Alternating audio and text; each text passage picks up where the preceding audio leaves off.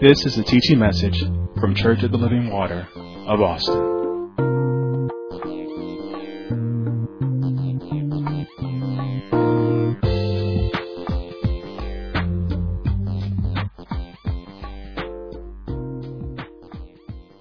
Turn um, to our, our, one of our one of our foundational scriptures is in Psalms 127. And that's where we'll get started this morning.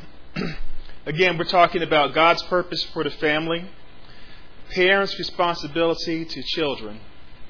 And we'll just start, we'll just jump right into the middle of Psalms uh, 127 and verse 3. It says, Lo, children are an heritage of the Lord, and the fruit of the womb is his reward. It says, Children are an heritage to the Lord. They are a memorial, they are a legacy they are. You, you think that your children are your legacy, but they're they're really His legacy. They're they're uh, um, uh, a constant reminder of His promise that He would not forget about mankind, but that He would make possible a way for mankind to be redeemed. And it says the fruit of the womb is His reward. And so we know that that that the children that they belong to God, but the work is on the parents. And we talked before that that the purpose of the family is to produce spiritually and emotionally mature believers who in turn get God's redemptive work done on the earth. And that's so that's that's that's a, a, a powerful and a, and a, a, a, a deeply serious purpose. That parents have the responsibility to nurture, which means the proper feeding at the proper times, the right um, the, the right direction, the right pushing at the right times for their children in training and discipline that comes from the Lord. We also said that in Ephesians 6 and chapter 4 it says, And ye fathers provoke not your children to wrath, but bring them up in the nurture and admonition of the Lord. That it's, it's as parents, it's your responsibility to, to teach children to salvation that they would see the love of Christ first in you, that they would see the, the boundaries and the discipline that, that, that first comes from you. And as they see the example that you, that you give to them in parenting, that they begin to understand their relationship with God. You know, one of the things that we didn't get a chance to get to uh, the last time that I had it in my notes is that, you know, to a certain extent and to a, to a great extent, your children will only believe in God to the extent that they have been able to be disciplined and directed by you. If your children cannot follow your instructions in the small things, in the natural things, how do you think that they can receive spiritual instruction about those things that are well beyond comprehension? And so it's, it's your responsibility as a parent to constantly be directed, to constantly be working with and guiding your children so that they can have confidence and trust in you, but also so that they can have trust in the Lord. The relationship that you establish with your children, it sets the pattern, the template for every other relationship that they'll have in life. They're going to respond to their, their employers the same way that they respond to you. You know, that same child that never, that you always had to get on and get on and get on to take out the trash, and then finally you took out the trash for them, that same child doesn't turn in their homework on time. Right? That same child that you had to get on and get on to clean up their rooms, and then finally you had to clean up their rooms, guess what? They come to work late. They, they, don't, they, don't, they don't perform excellent service on the job. That child that, that, that you told them that they needed to be a certain place at a certain time, guess what? They don't come home when their wife expects them to. Their husband has a hard time keeping up with them. Because the patterns that, that, that are established in your home early, they echo throughout that child's life. They echo. And so it's time you have to you have to get up and get on it early and establish godly training and godly discipline. we said that parents that you have to be you have to first hear the command of God and put yourselves in your household in the position to obey. That you have to hear the command of God and to put yourself and your household in the position to obey. You have to be where God can speak to you And your children have to understand how precious it is to hear the voice of God. How, how, how precious it is to hear the instruction of the Lord that is not just about traditions that we gather around the live stream. It's not, it's not just about a form that we earnestly yearn to come back and to be in the church. That is not just uh, something that, that, that just happens to happen around dinner time or that's just what your morning routine is when you're reading the scriptures, but that you deeply, that you, you, you deeply value the Word of God and the counsel of God. In the congregation of the upright, you have to put your children and yourself in a position to hear the command of God and to obey. And we said a big part of that is that you have to be very intentional about the people that you bring around your children and about the people that you keep out of their space. Because you want to have the, the correct influences and the correct examples so that they can understand what is the butter and what is the honey. What's the butter and what's the honey? You know, I've been using that scripture quite a bit, and I'm not sure if I ever gave that to you. Go to Isaiah chapter 7. Go to the book of Isaiah, chapter 7. It's in the Old Testament. Major prophet.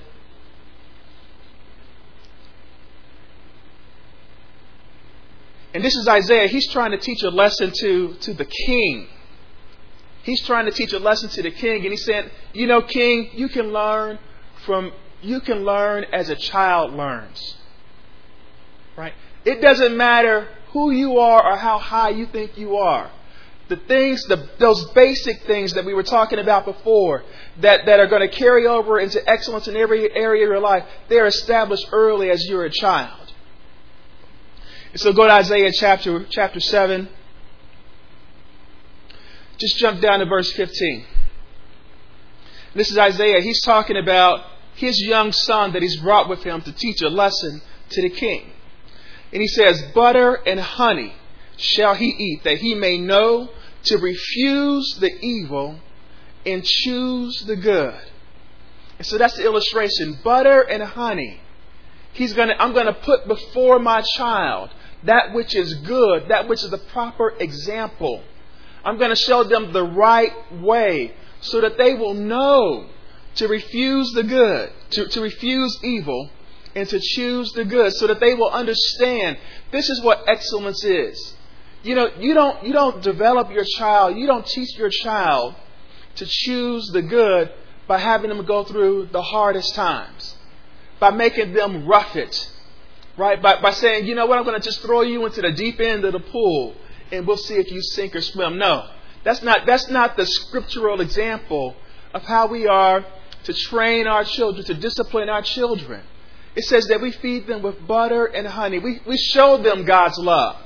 We show them His grace, that His power that is made available to those that believe in Him. We say, well, you know what? If you if you trust in the words that I say, I'm gonna I'm gonna you're having a, a struggle with taking out the trash. I'm gonna help you. Let's we're, we're gonna take it out together. I'm gonna we're gonna you, you get a bag, I'll get a bag. You get the upstairs can, I'll get the down. We're gonna go out. We'll do it together for a while until I know you can do it on your own. You're having a struggle with, with, with, with, with managing your time, with keeping up with your commitments. I'm going to work, with, I'm going to say, let, let me see your schedule. Let's, let's map out a schedule together. I'm going to walk with you in this thing. I'm going to show you the right way that it needs to be done. Until you understand and until you can make application into your own life. I'm not going to frustrate you by asking you to do something that you cannot do. But I'm going to walk with you in it. You're having struggles with your wandering eye. Listen, I'll be your accountability partner. Come over to our house for dinner. We'll, we'll sit and we'll talk. You won't be surfing around on those websites because you'll be, you'll be with us. And we'll talk about the things of God and we'll talk about Scripture. And we will keep your mind full and occupied and so busy. We'll keep your schedule, your schedule, your schedule, your schedule so full of God's things that you won't have time for the foolishness of this world. I'm here to walk with you in your walk. I'm not going to leave you all to yourself, to your own devices, and to your own schemes. I'm not going to throw out a standard and not show you how to meet it, and not show you that power is being made available to meet it. Because that's just the way that God does it. He places a command upon His people. If we say, God, you're asking me to be holy because you're holy, I don't even understand what holy is. And guess what? He sends the preacher He sends the pastor teacher to demonstrate and show us and to teach us what holy is and to help us to walk it out until we can make application and make it a part of our lives. That's how God is. That's how we as parents need to be for our children. Showing them what is the butter and what is the honey. So that they can refuse evil. They can say, you know what, That's, that ain't even right. That, they, will go over to a friend's house and trash is all over. They'll be like, you know what? I, we might need to go out to eat. I don't know if I can eat in here because this, this doesn't even look right. What's that smell? What, what is that? What, how are y'all living? How are y'all? maybe we need to go out to the court because uh, you know we can't. I don't even know what's going on in this house. This is just not right. This is not the standard that I've been raised to be used to. This is not the standard of excellence in terms of how we should conduct ourselves. Let me show you a better way. Let me show you what is good because my parents have showed that to me. And it's, it's, it's not just their standard anymore, but now it's my standard. Butter and honey butter and honey. Parents, you're going to have to separate your children from corrupt desires. You're going to have to separate your children from the corrupt desires of this world system. And we talked about how Abram, how he, he circumcised his son, how he circumcised his whole household on the same day that God said that circumcision was required. That he didn't, there was not any hesitation but he says, Lord, if you require it of me, that I will do. And his entire home was set aside and made different and set apart for the use of God. We said that even though it was, it was instituted with Abraham, that God continues to require it of his people, that even as he, he, he, requires it of all his people, even his, his ministers and those that think that they are of, of a certain estate, that even when Moses went and God had given him the words to give to Pharaoh, he knew he was being used by God and that he had an anointing and that he had a word to speak into the leaders. That God said, you know what? Yes, you do have a word. I have put my words in your lips, but you have not been faithful and obedient in the smallest things. You have not circumcised your children. And God sought to take his life. But thank God for godly mothers. Thank God for godly women. That she circumcised her son and says, This you a bloody husband you have been to me. Because, eh, because Moses would not circumcise his children. His wife says, You know what? I understand what God is saying. I understand what God is doing and what He's doing and what He wants to do in this family does not take a second place or a back seat to what He has you doing to touch the world. That it begins at home and that we must first align our household to do the will of God. Husbands, that you could be so lucky, that you could be so lucky to have a spouse that would see as you as you're out doing and in make, in making it happen mode, and you're working and you're striving, that they could see that, you know what, what you're doing is not even as important in the eyes of God as what needs to be done in this house, as what needs to be done with these children.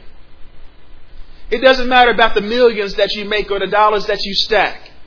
It doesn't matter about the crusades that you, that you go on, the stadiums that you fill.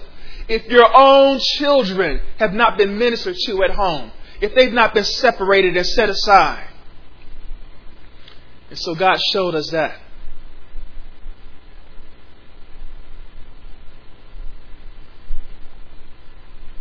We said that we have to teach our children. We have to teach our children to bring an offering into the Lord. We need to teach our children to bring an offering into the Lord. You know, these are these are these are we're going over a lot of scripture, but these are these are just things that, that you need to just rehearse to yourself and get it down so that you can make sure that you have the correct approach. Teach your children to bring an offering into the Lord.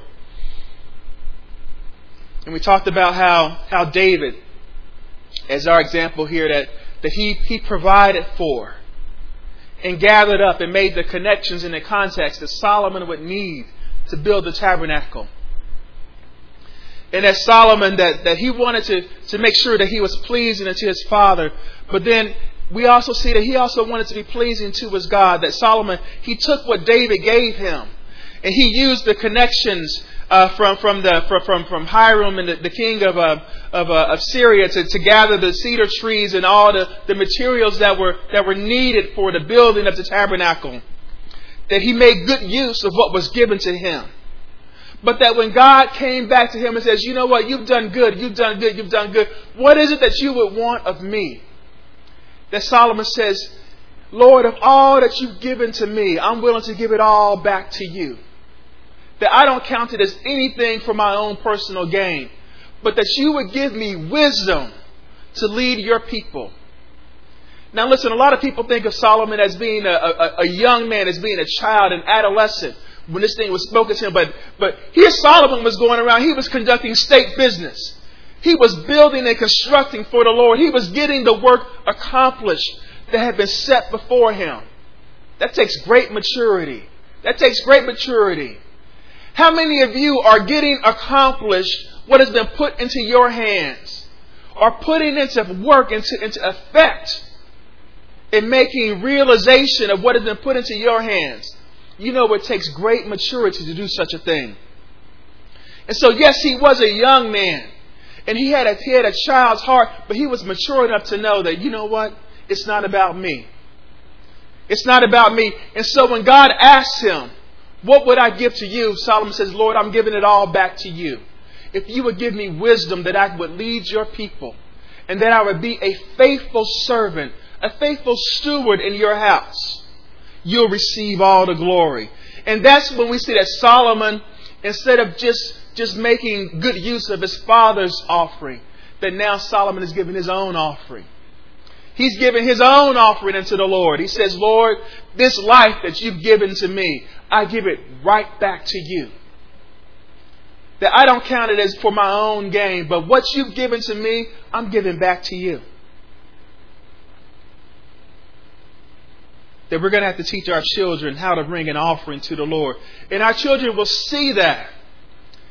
Solomon, he saw that. He saw that David was the king. David had resources. He had men at his command. David could have done what he wanted to do. And David had a desire to build that tabernacle for God. It was a burning inside of him. But when God told him, David, it's not for you to do, David said, You know what? It's not about me, God. I can't be selfish and accomplish the will of God. I can't be self focused and accomplish the will of God. All that I have, I'm going to give into your hands if it means I need to pass it on to the next generation, I'm going to pass it on. I'm going to make sure that they're well equipped, that they're well trained, that they're well ready, that they are prepared to speak with the enemies at the gate. And from that example, Solomon was able to follow pattern. He was able to follow the pattern. And when God asked of him, he was able to do the same. He says, God, what you've given to me, I give right back to you.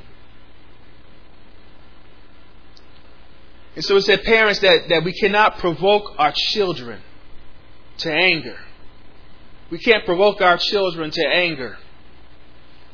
And it, the scripture is in Colossians chapter 3. Colossians chapter 3. Looking at verse 21, it says, Fathers, provoke not your children to anger, lest they be discouraged. And we pointed out that that word provoke, provoke, what does that mean? It means to stir up, to excite, to stimulate. That, you know what, parents, you have a responsibility to provoke. You have, a, you have a responsibility to make sure that your children are not complacent, that your children are not settled, that they are constantly striving to fulfill the will of God, that they're not resting on what you've done, they're not resting on what granddaddy did. They're not resting on what grandmama did. But they are constantly pushing to do the will of God because God has a call upon their life. It's not, it's not the same as the call that was on your life. Your children are not a continuation of your work. They have a work that is all their own. God is calling them to reach a world that, that is in their own way. He's not calling them to do the same things that you did. And so you have to stir them up. You have to provoke them because they'll, they'll get so comfortable looking at the example. They'll get so comfortable seeing the pattern. They'll say, well, okay, well, all I need to, all I need to do is what they did. And that's not what God is calling them to do. God is not calling your children to be you. He's calling your children to be perfect, to be holy, to be complete, to be mature. And so we can't allow them to fall, to fall in love with the pattern to begin to idolize the pattern, that they lose sight of what it's all directed towards. We have to provoke our children. We need to stimulate them to seek after the will of God. Parents, you set the boundaries and the direction for your children. And of course, your, children, your child's role is to test those boundaries. That's just the way that the game is played. You set the boundaries. Your children, their, their, their, their purpose in life is to test those boundaries. They, how far can I push it? How far, how far does this go? Is there really a punishment for this thing? And so, but in, in our provoking, in our provoking, we have to ensure that we don't push them to the point where they become angry. And I said earlier that we don't, we don't try to, to push our children into areas where they are certain to fail. We don't give our children instructions that they cannot follow we don't give them an example that is a false example. It says, how do, why do our children become angry? They become angry because of our lack of consistency. Our, our lack of consistency in setting boundaries, in teaching and instruction, in showing affection and unconditional love.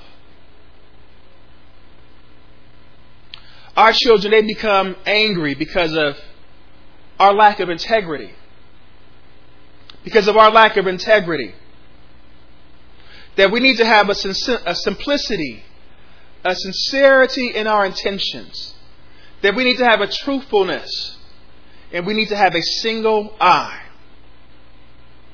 You know, I mentioned before that one of the ways that, that you test the integrity of a thing is that you place it under stress, that you place it under pressure, and you see where, where, where does it, where does it, where does it break? Where does it begin to crack? Because the, the, the, the, breaking point, the elasticity, the stress points of an object, they are the definition of what that object is. Therein is the integrity of the thing. Where you can be pushed and nobody better push you any further.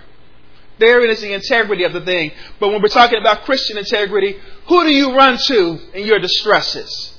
Who do you run to in your despairs?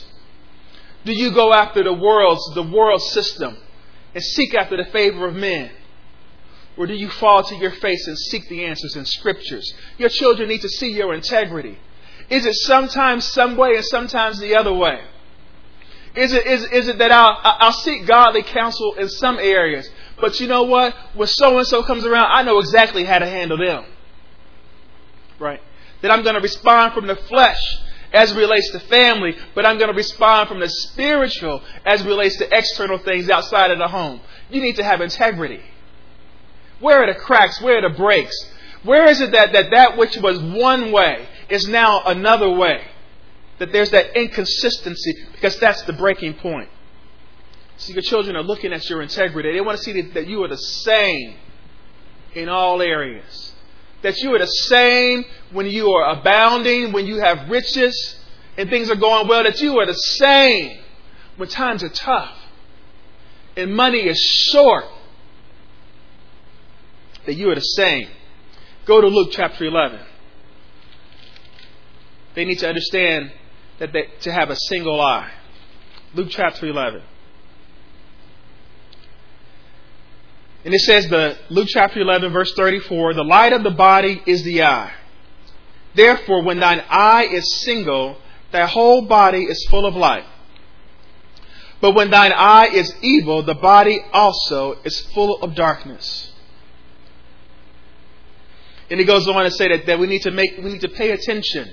We need to pay attention that what we are focused on, that where our minds are set, that direction that we are fixed in, that it's light and it's not darkness. That it is light and it is not darkness. Because then we are the example. Then we are the example. as a light that is set upon the hill that people all around you can see. All around you can see. And it sets the direction, it sets their focus. It lets them know how to get out of their darkness because they see where the light is. That their eyes have to be single. Our children need to have simplicity in communication. And the verse for that is Matthew 5, verse 37. Go to James chapter 1, verse 17. This is the example and the pattern that is established by our Lord, who is light, and in him there is no darkness. James chapter 1, just real quickly. Verse 17 Every good and perfect gift is from above, and cometh down from the Father of lights, with whom is no variableness, neither shadow of turning. He never has to take back what he said. He never has to say, you know what, I apologize because I, I, I, went off script and I, and, I, and I lost myself. No, God is the same all the time. He is always consistent. We know exactly what we can expect. We know that love is his characteristic. And everything that he builds on is based on truth. And so there is no contradiction.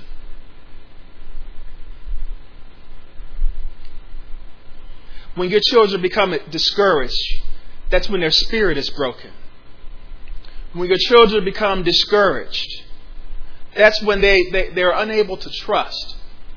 That's when they're unable to trust. They can't commit fully. They can't listen intently. Because they're always trying to watch out for, well, what is the other thing? What's the other, when is the other shoe going to drop? What's the out? Where's the shading? Where's the, where's the deceitfulness? They're always trying to find a way to make sure that they're covered and they're protected. They can't place their faith and their trust in the Lord because they had such a hard time placing their faith and trust in what you were saying. You made promises that you didn't keep. Keep it simple.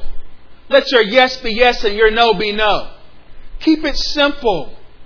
Children don't need anything to be complicated for them. Keep it very simple that you can have integrity in all that you do, in all of your interactions.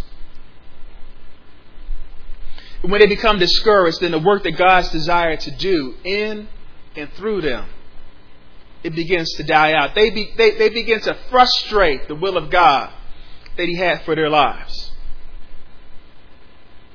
And so, parents, this is, this, these are the things that we must not do. We must not provoke our children.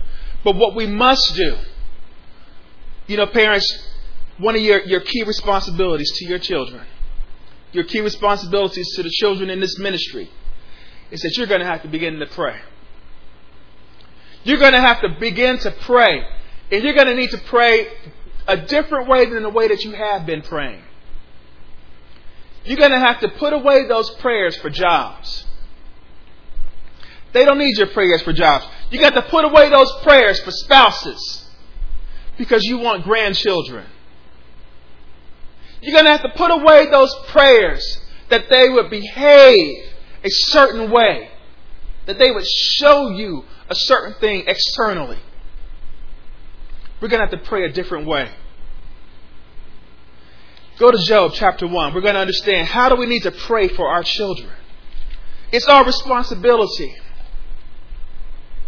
You know, people think it's a cliche when we talk about how our grandmothers prayed how our, our mothers prayed, but they knew how to pray. They knew, you know what, we, we saw that they were praying, but maybe we weren't listening to what they were praying for. We didn't, we didn't listen to how they were praying. Because what they did was effective. We need to go back. We need to go back and revisit. How are we supposed to pray? Go to Job chapter 1. Very quickly. Here, verse 5. Let's just jump up to verse 4 so you have context. It says, And his sons went and feasted in their houses, and every one his day, and sent and called for their three sisters to eat and to drink with them. Right, so his, his, his children appear to be doing fine. They appear to be well off. They seem to be getting along with each other. Why would Job need to pray for his children? Why would he need to pray? That's, that's when we stop praying. As soon as they got the job, as soon as the, the infighting has stopped, and we don't see them quarreling among themselves anymore, we, we say, oh, oh, God, thank you, thank you, thank you, because you've done it. But no, no that's when Job began to pray. It's verse 5, and it says, and, and it was so, when the days of their feasting were gone about, that Job sent and sanctified them, and rose up early in the morning, and offered burnt offerings according to, their, to the number of them all. For Job said, It may be that my sons have sinned and cursed God in their hearts. Thus did Job continually. Continually. He didn't wait for circumstances to do this thing, but he did it continually. And you know, I just thank God for the reading of His Word because something when I was looking at this that, that, I, that I didn't realize because I had always had this, this image in my mind of Job getting up by himself, of Job going off by himself. Maybe his wife was there too. And then he would offer these burnt sacrifices. He's, he would offer these, these, these, these, these prayers up to God, asking for His mercy upon His children. But we skipped over something. And it says that, earlier in the verse, it says that that Job sent. That after his, after his children had finished with their celebrations, that Job sent and he sanctified them. Job had them say, you know what? Come, come back to my house. Come to where, come to where I can, I can lay my eyes on you, where I can, I can lay my hands on you, and where I can wash you with the Word of God, where you can be cleaned, where you can be cleansed. Job sent and he sanctified them. He says, you know what? Yes, yes, yes. You know what? Yeah, yeah, you got that. You got that job. You met that person. You, whatever things are. But, but how, how is it between you and God? Tell me about the kingdom and where God is in your life right now. Job sent and sanctified his children. What does it mean to sanctify? I said before, it means to, to wash, it means to, to cleanse, it means to, to put away the dirt from.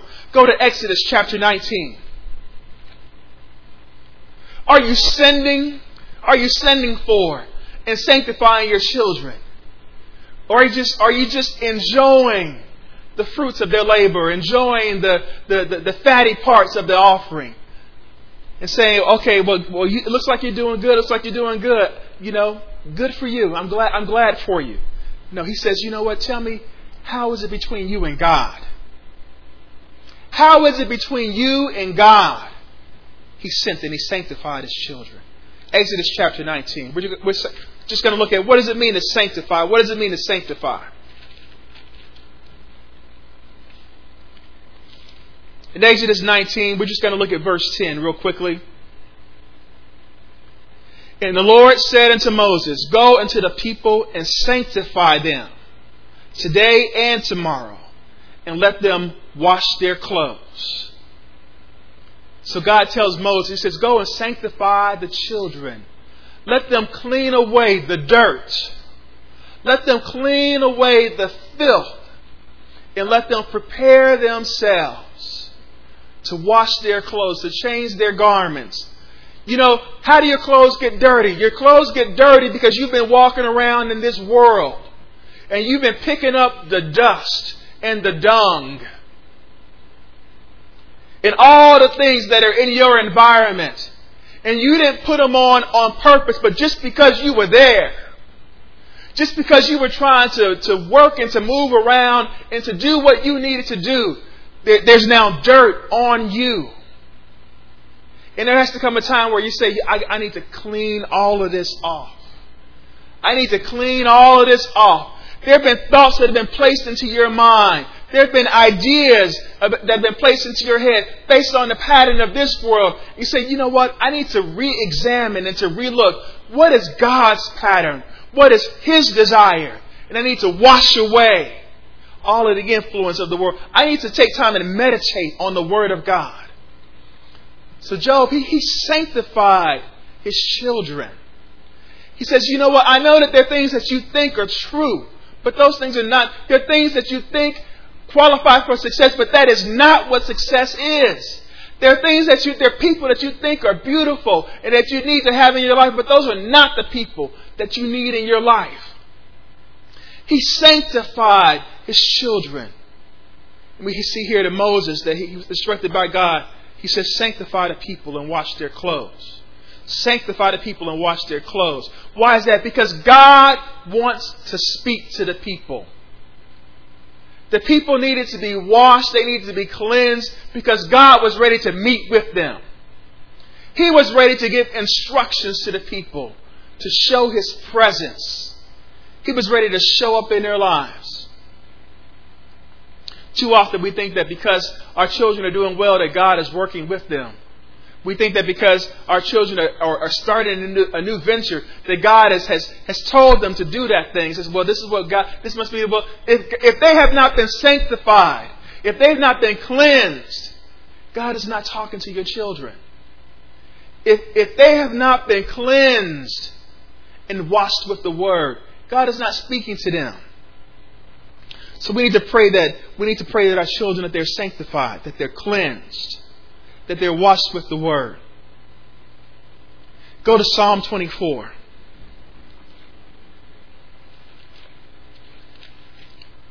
It's not going to be much longer.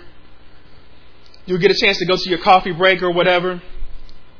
But we just need to we need to make sure that we understand as we close out this teaching that that, that now that we understand what it is that we need to do, that, that, that the pattern that God has set, how do we put it into practice? We're going to have to pray a different way. Pray for their sanctification. Psalm 24, just real quickly, verses 4 and 5. Who hath clean hands and a pure heart? Who have not lifted up his soul unto vanity, nor sworn deceitfully? He shall receive the blessing from the Lord and righteousness from the God of his salvation the one that has sanctified himself, the one that has been cleansed, that has been washed, that your hands are clean. Now you're able to come into the presence of the Lord. Now your children are able to come into the presence of the Lord. We talked about bringing an offering. How can you bring an offering with dirty hands? They, they're, they're, they're, just, they're just giving your offering. They're just bringing what's left over. Their hands have not been cleansed. But when their hands are clean, their hearts are pure, then they can receive the blessing of the Lord. Then they can receive righteousness from the God of His salvation. We need to pray that their hands are clean and that, and that they have a single that they have a single eye, that their vision is opened. And we talked before about how Elisha he was surrounded by the king's armies. And it seemed as though he was in a situation that he couldn't get out of. And his servant became fearful and said, Elisha, we're, we're surrounded. There's no way for us to get out of this. And Elisha, he didn't become frustrated with his servant's fear. He didn't dismiss his servant's fears. Your children are going to be in situations where it seems like, you know what, what God is asking me to do is just too hard. I'm 24 and I'm not even married yet. I'm not even dating. It's just too hard. I did four years of school and I still am not making more than $10 an hour. It's just too hard. What am I supposed to do?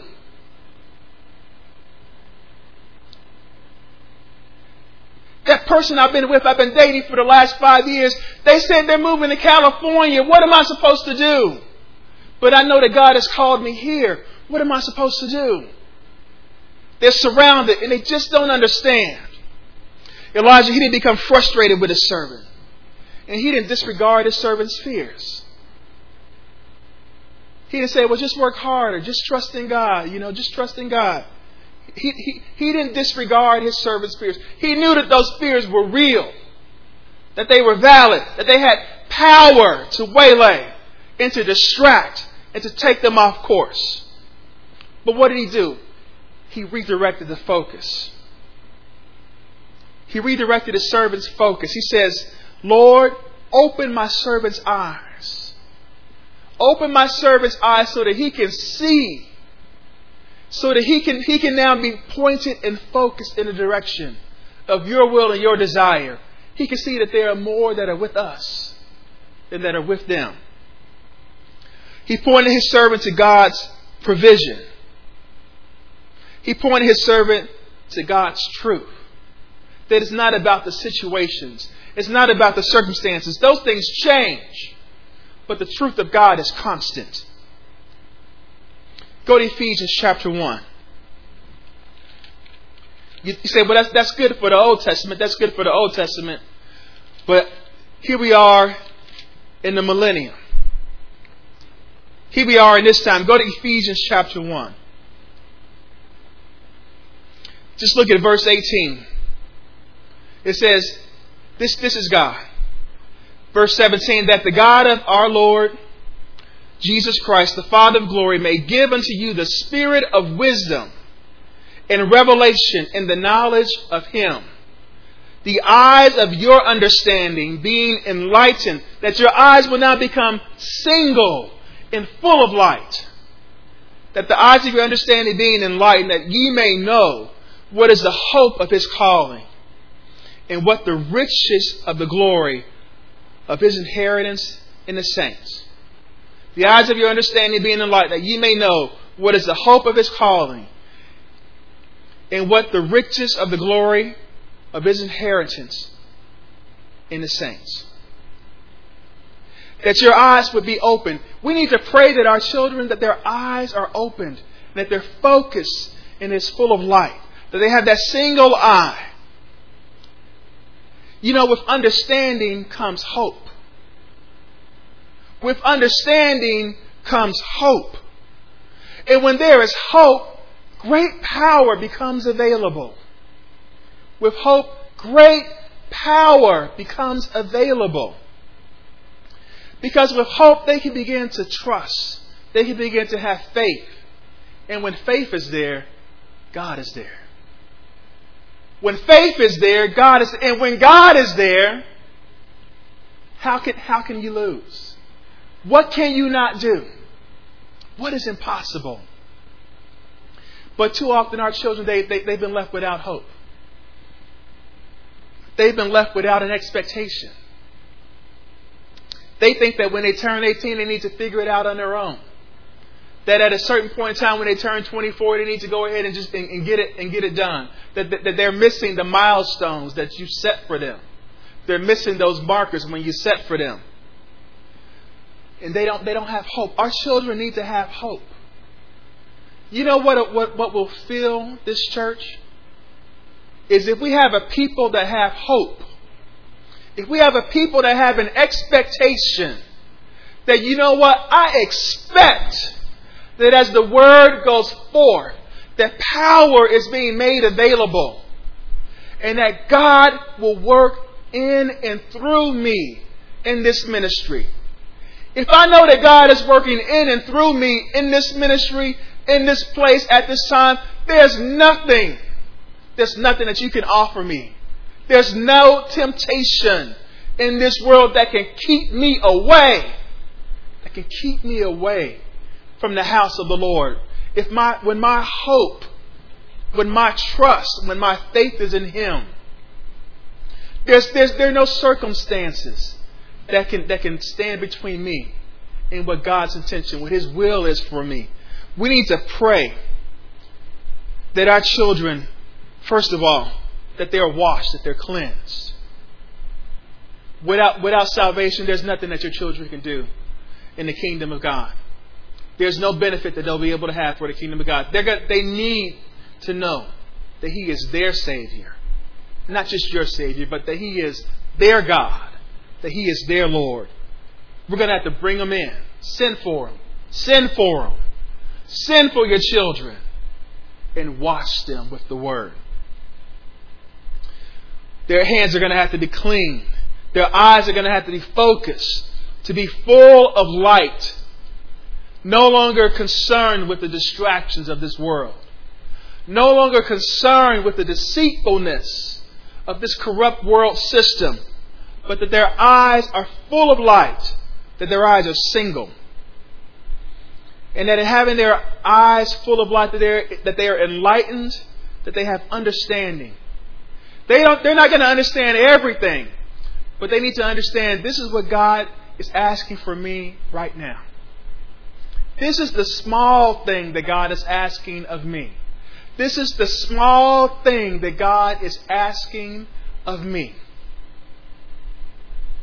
And as I, as I do and as I press in into His presence, as I press in into His will, then great, great grace, great grace becomes available. Great grace becomes, I expect it to be. I'm not surprised. My expectation is that as I press into the will of God, that great grace, great power is made available unto me. They're going to learn these things from you. In watching your example, they're going to learn these things and seeing how God is moving so mightily in your life. And your prayers will be effective. God will hear your prayers because He is doing a great work in us and through us. And our, expe- our expectation our expectation for our families is that we will see the goodness of the Lord. We will see the goodness of the Lord. Amen, family? This has been a teaching message from Church of the Living Water at Austin. For more information about our ministry, please go to our website at livingwateraustin.net.